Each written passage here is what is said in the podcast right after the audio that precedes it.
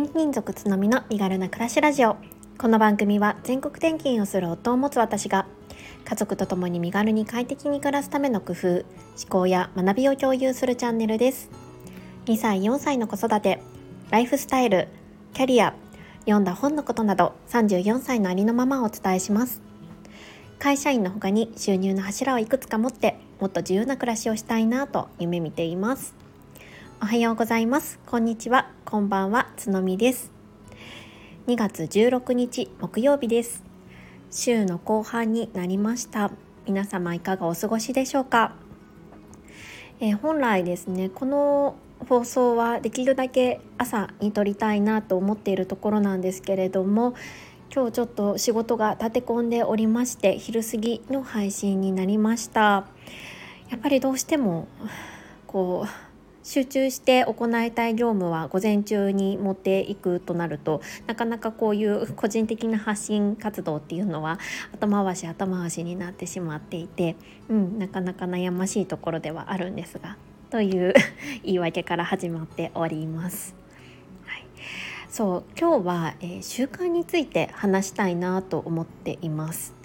うんちょっとこれについてですねまだあんまりこうまとまってないのでうまく話せるかわからないんですがちょっと話してみたいと思いますね。最近あの私習慣化できてることが増えてきています皆さんは何か習慣して習慣化していることってありますか？まあなんかその習慣化っていろいろあると思うんですけれども、まあ、いわゆる別に歯磨きとかそういう生活もう絶対これはマストで普通みんなやっているだろうということ以外にうんどちらかというとこう自分の人生をより良くしていくために心がけて習慣化していることは何かありますか？ねあのー、私はですね今いくつかありましてえー、健康と仕事に関してそれから夢についてこの3つの軸ので、えーと、それぞれ習慣化しているものがあります。ちょっとお伝えすると健康でいうと私はヨガとウォーキングを毎朝、えー、15分ずつやっています。で合計1日の、えー、運動運動量というのを30分ぐらいは取ってるっていうような感じですね。ウォーキングは、えー、娘たちを保育園に送った後そのままの足で自転車を置いて15分家の周りをぐるぐるしています。でヨガは、まあ、ちょっと、えー、仕事が一段落ついて、まあ、ちょっと休憩時間とかに15分サクッとやるみたいな感じです。特にヨガの、えー、時間っていうのは決めてないでやってる感じですね。それから、まあ、これ習慣化っていうかわからないんですけど、えー、左右を飲んでます毎朝。朝起きたら白湯を入れて夫の分も入れてそれを一番に飲むっていうのをやってますね。多分もう少し探すといろいろあるのかもしれないですが、まあ、少し意識してやってるっていうところはそそんなところになるかなっていうところですね。で仕事に関しては、えー、昨年から前もちょっと放送でも言ったんですけれども、えー、英会話をやっています。えー、これはですね、え私 EF イングリッシュっていう確か、うん、アメリカの会社が提供しているサービスになるんですけど、うん、結構よくって、まあ、自己学習とあと実際の、えーと、先生との対話レッスンっていうのをこう組み合わせて使うことができるようなものになっていて、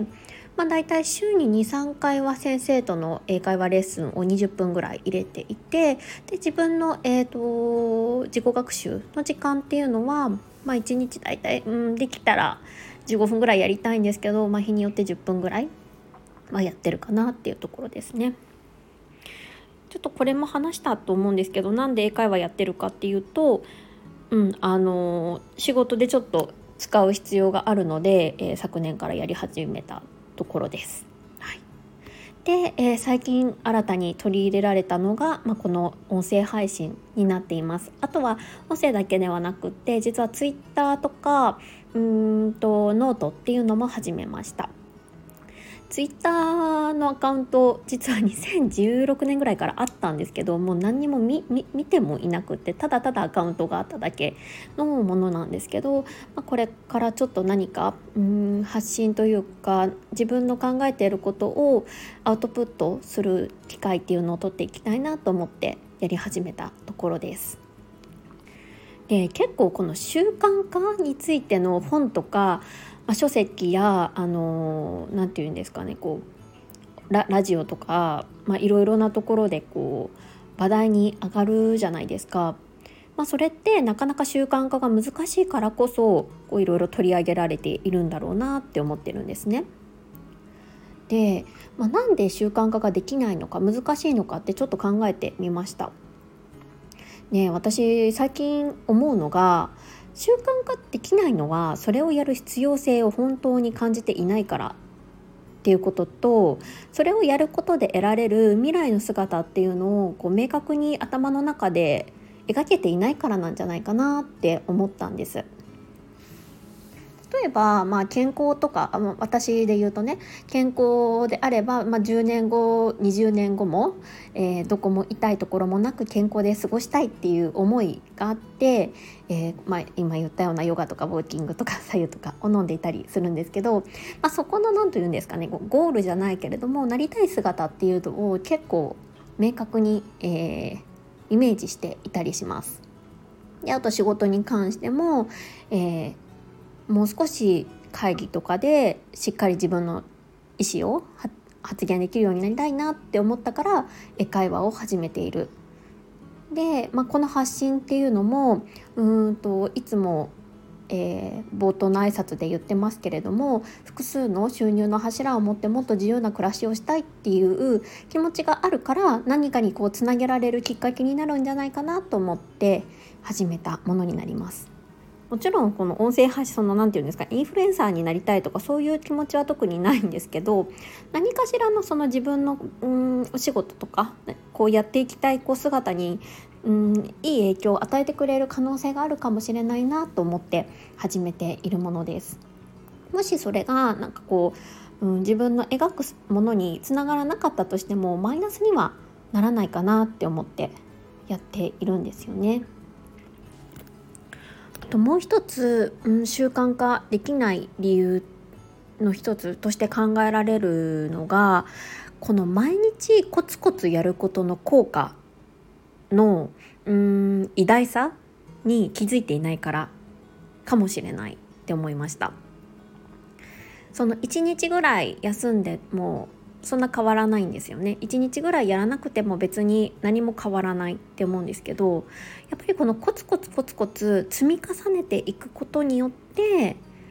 うん、その5年後10年後を変えていくっていうのがしっかり理解できているかどうかっていうことでも変わってくるのかなって思っています。えージェームス・クリア式の「福利で伸びる一つの習慣」っていう本があるんですね。でこれ、えー、全世界で1,000万部突破した結構大ベストセラーなんですけどご覧いただいた読んだ方いらっしゃいますか？えー、私はですねさらっとしかまだちょっと読めていないのであのはっきりしたことはちょっと言えないんですけれどもで、まあ、これからちょっと全部しっかり読みたいなって思っている本の一つなんですね。でそう福利効果ってあるじゃないですか。で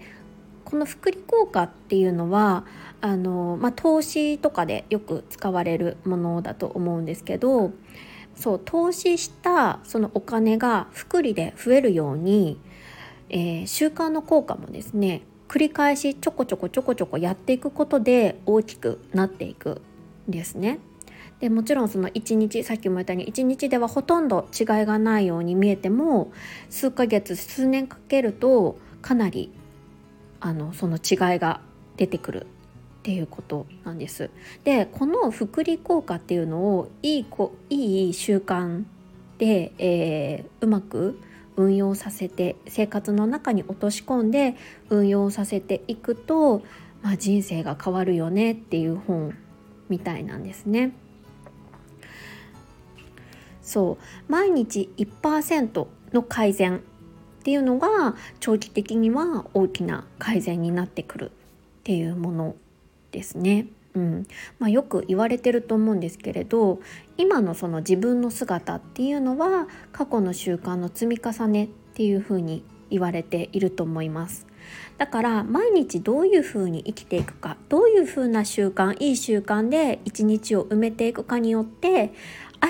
日は違わないかもしれないけれども5年後10年後は大きく変わっている可能性がある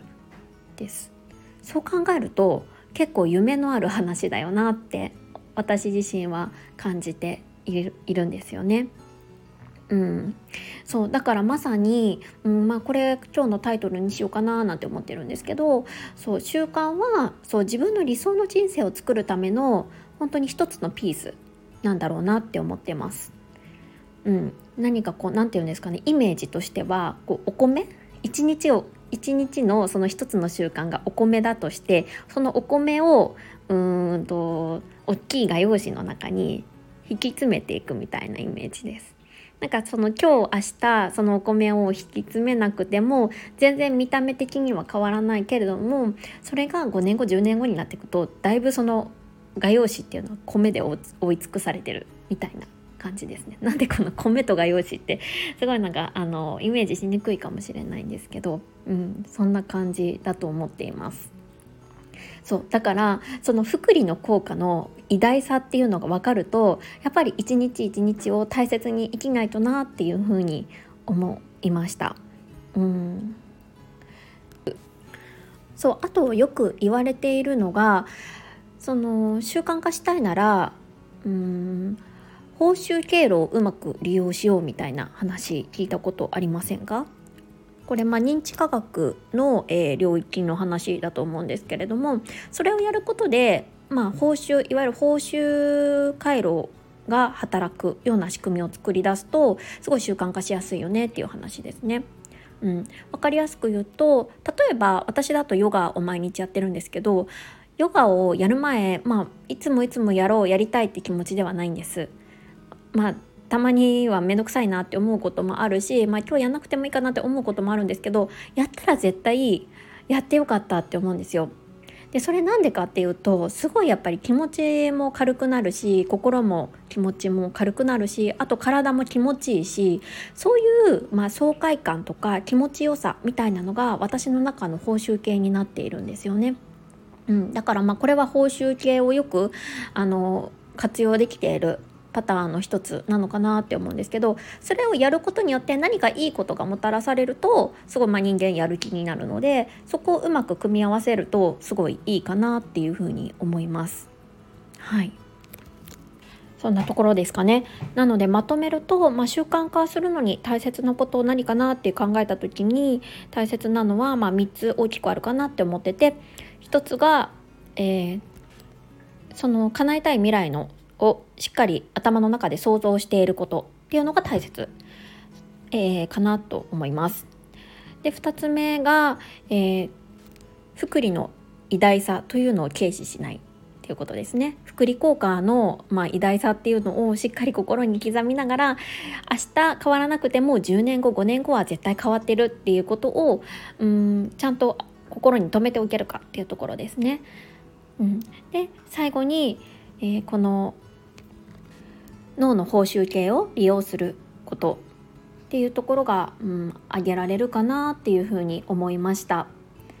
そう結構あのいろいろ話してしまって分かりにくかったかもしれないんですけどそう最近やっぱり習慣って大切だよなってすごい思っててでなんでこれの話をしようかと思ってたかその背景ちょっときっかけの背景があるんですよね。でそれがなんか私そのウォーキング毎日やってるって言ってたと思うんですけれどそのウォーキングの後にそう最近、えー、エレベーターを使わないでうち7階に住んでるんですけど7階まで、えー、階段で上がるようにしました。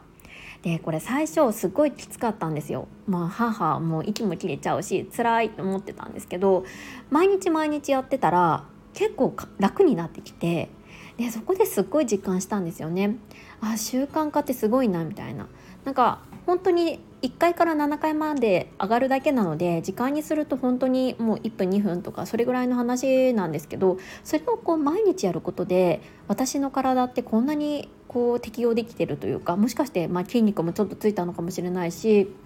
あのいろんな効果があったのかもしれないんですけどこんな風に変われるんだって結構身をもって体験したっていうのがあります。そうだからやっぱり、うん、いい習慣っていうのは、まあ、身につければ身につけるほど、うん、自分の人生にいい方向にこう導いてくれるんだなっていうのを実感したのでちょっと今日はこの話題で、えー、お話をしてみましたどなたかのお役に立てたら幸いです。はい、えー、今日はこんなところでしょうか。えー、本日も最後までお聴きくださりありがとうございました。皆様素敵な一日をお過ごしください。それではまた明日。